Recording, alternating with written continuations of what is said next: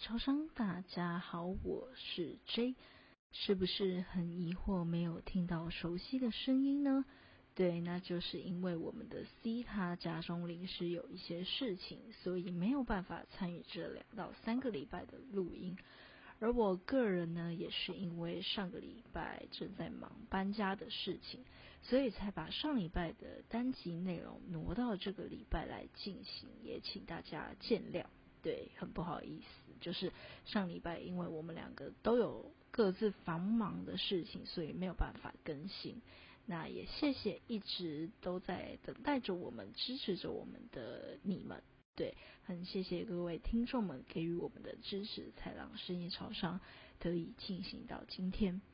那其实说真的，一个人录音的感觉真。的很不习惯，也很寂寞，因为就是没有一个人来帮你接话，跟你聊天。而且我每次跟 C 录音的时候，就是讲到某一个词，或者是某一个点，或者是想到某一件事情，就会聊到天南地北去。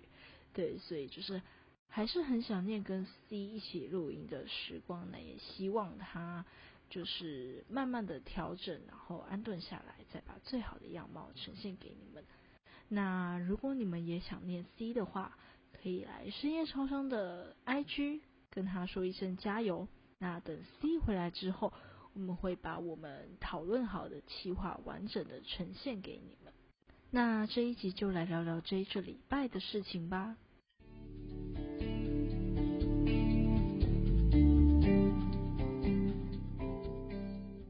因为快开学了嘛，所以我想要转换一个新的环境，就是新的工作。原因就是因为想要跟之后的职场就业有相关，所以我想要把就是现在这一份餐饮的工作辞掉。那也因为之前疫情的影响，所以就是没有去上班嘛。那之后就是恢复正常了，但是我想要转换一个环境了，所以还是决定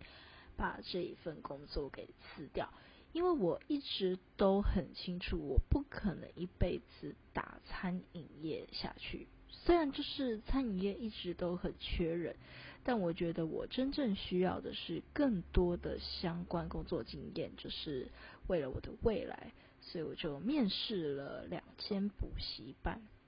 那第一间补习班的话，我面试的是行政人员，对，那时候好像不是主任。来面试，这是我进去的时候，然后只有两个柜台人员在那边，因为补习班九月一号才可以正式的重返嘛，所以那时候的柜台人员他们也搞不清楚状况，我也就被晾在那边，我自己也搞不清楚状况，所以我就想说，嗯，所以现在是怎样？就是他也不知道，主任好像没有跟他交代说要。今天有人来面试，但后来他们就有跟主任就是用电话进行沟通，对，然后我觉得那个柜台人员蛮凶的，因为他就是跟主任说，嗯，为什么你今天叫工读生来没有跟我讲，呃，所以他是面试什么的。然后那个主任好像一直没有回答他那个问题，他就说：“所以你还是没有回答我的问题啊？你为什么叫工读生面试来，没有跟我讲什么的？”然后他们好像就在那边有点小争执吧。那我就有点尴尬，因为我觉得那个柜台人员很凶，就是惹不起，对，惹不起。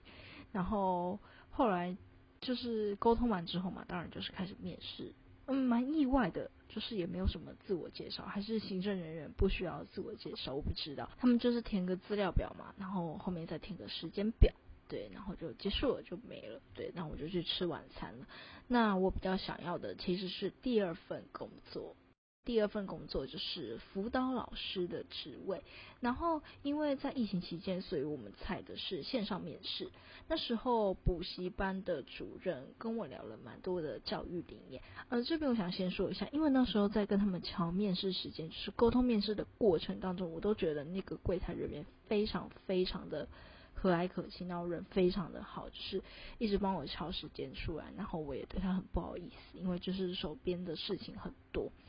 然后后来就是跟主任开始面试，然后聊了很多的教育理念，也可以在对谈当中去了解，就是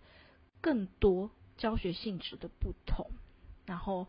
因为我目前也有在接家教，但虽然我现在已经辞掉了，因为家教这个故事还蛮精彩的，所以我觉得之后可以再开一集跟你们聊一聊。那这个补习班它就是简短的自我介绍跟能力测验，我觉得不太难，就是很基本很基本的。但因为他的面试人数众多，只取两个人，然后现在我也是正在。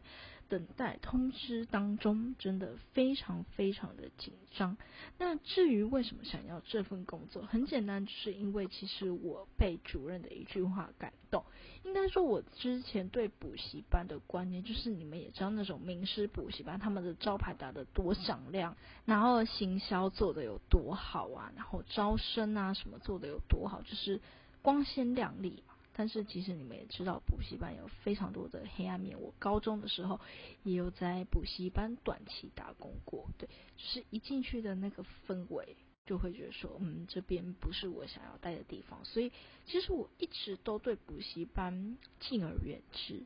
但是那时候看到这个职位，然后又是我正在进行当中的一个教学，所以我会觉得很有兴趣，就是很想要试看看。然后他们主要是辅导国小跟国中的小孩，对，就是最不受控的那一群，所以我觉得这对我来讲也是一个非常大的挑战。那因为主任那时候他讲了一句话，他就跟我说他尊重每一个老师的教学，对，所以我认为其实这个东西它是一份教学，而不是一份工作，但是他的薪资是跟你的付出成正比。但是还是要跟大家说一句，就是，嗯，可能有些人在等待面试结果的时候会很煎熬，就是我自己本人也是这个样子。但是就是尽量放宽心、平常心的去看待这一切。觉得如果得失心很重的话，会跌落的很痛。所以我面试完之后，也是有小小的挣扎了一两天，对。但还是先暂时的把所有的事情都抛到脑后，开始专注于其他自己应该要做的事情。那因为我最近在忙搬家嘛，但是我现在正在录的时候，我已经搬完家，就是全部都安顿好了。对，但是上礼拜就是都没有什么时间嘛。不过那时候有关注到，就是《盛夏光年》的数位修复版要上映了，就是想到那时候高中吧，高中的时候。有看过《盛夏光年》，那就是那是二零零六年的片嘛，二零零六年的电影。然后我是高中的时候无意间就是点到看的。那我觉得在那个年代的国片，在我心中一直都是个白月光。对，《盛夏光年》在我心中的国片，我觉得可以排行前五名了吧。还有《蓝色大门》啊，就是陈柏霖他们演的嘛。然后还有刺青啊，杨丞琳的那最著名当然就是《海角七号》那些年，对，就是所以也想要找个时间好好的跟 C 和你们聊聊，就是台湾以前的国片，就是因为我这个人也蛮喜欢看老片的，那我可以推荐你们一部就是《军中乐园》，我最近有在看，就是一半一半看啦，就是我最近也是很忙，所以我电影没有办法全部看完，就是断断续续，但是我觉得。还不错，就是还蛮好看的。那我记得那时候看《盛夏光年》的时候，我也是哭的一把鼻涕一把眼泪的。那我接下来要说的可能有一点点涉及到小剧透。那如果你没看过，或者是想要再去支持一次的话，你可以斟酌看看要不要听我接下来的内。但就是把我的感想跟你们分享看看。对，因为我记得《盛夏光年》它是小说改编成电影。那小说中的故事结局是正行他车祸去世，然后守恒来到他的墓前，才真正的透露出他是喜欢正行的。对，那我觉得不管是以前或是现在，社会尚未完全的开放，其实我认为自己的心有没有完全的去开放，去认同自己真的喜欢这个人，才是最重要的。所以在《盛夏光年》这部电影里面，你也可以看到守恒的挣扎以及正行的坦荡。那他们两个最后是怎么样去面对刚萌生出来、萌发出来的一段属于青春的激情？我认为就是在那个年代的台湾能拍出这样子的一部电影是很了不起的，就是慢慢的进步，慢慢的探索的过程中，能拍出这种隐晦却带有炽热的题材，算是一大的突破。所以就是等我全部都安顿好之后，我会找个时间再去电影院重看一次，也算是对我们国片的支持。对，那如果你们也想在网络上看的话，也是非常的推荐啦。就是这部电影真的非常非常的青春吧，它就是一份青春的爱，以及男生与男生之间的爱，通常都是激烈的碰撞，所以我觉得，但它又包含到了内心的情感，对，所以我觉得看着他们的挣扎，然后到最后的遗憾。其实我觉得你们也可以去想想看，在你们面对这样子的感情的时候，你们是否能勇敢的面对自己呢？那你们也可以跟我分享看看。对，那我这周的事情分享完了。如果面试的进度有更新的话，那会再跟你们报告，就是下一集跟你们分享面试的结果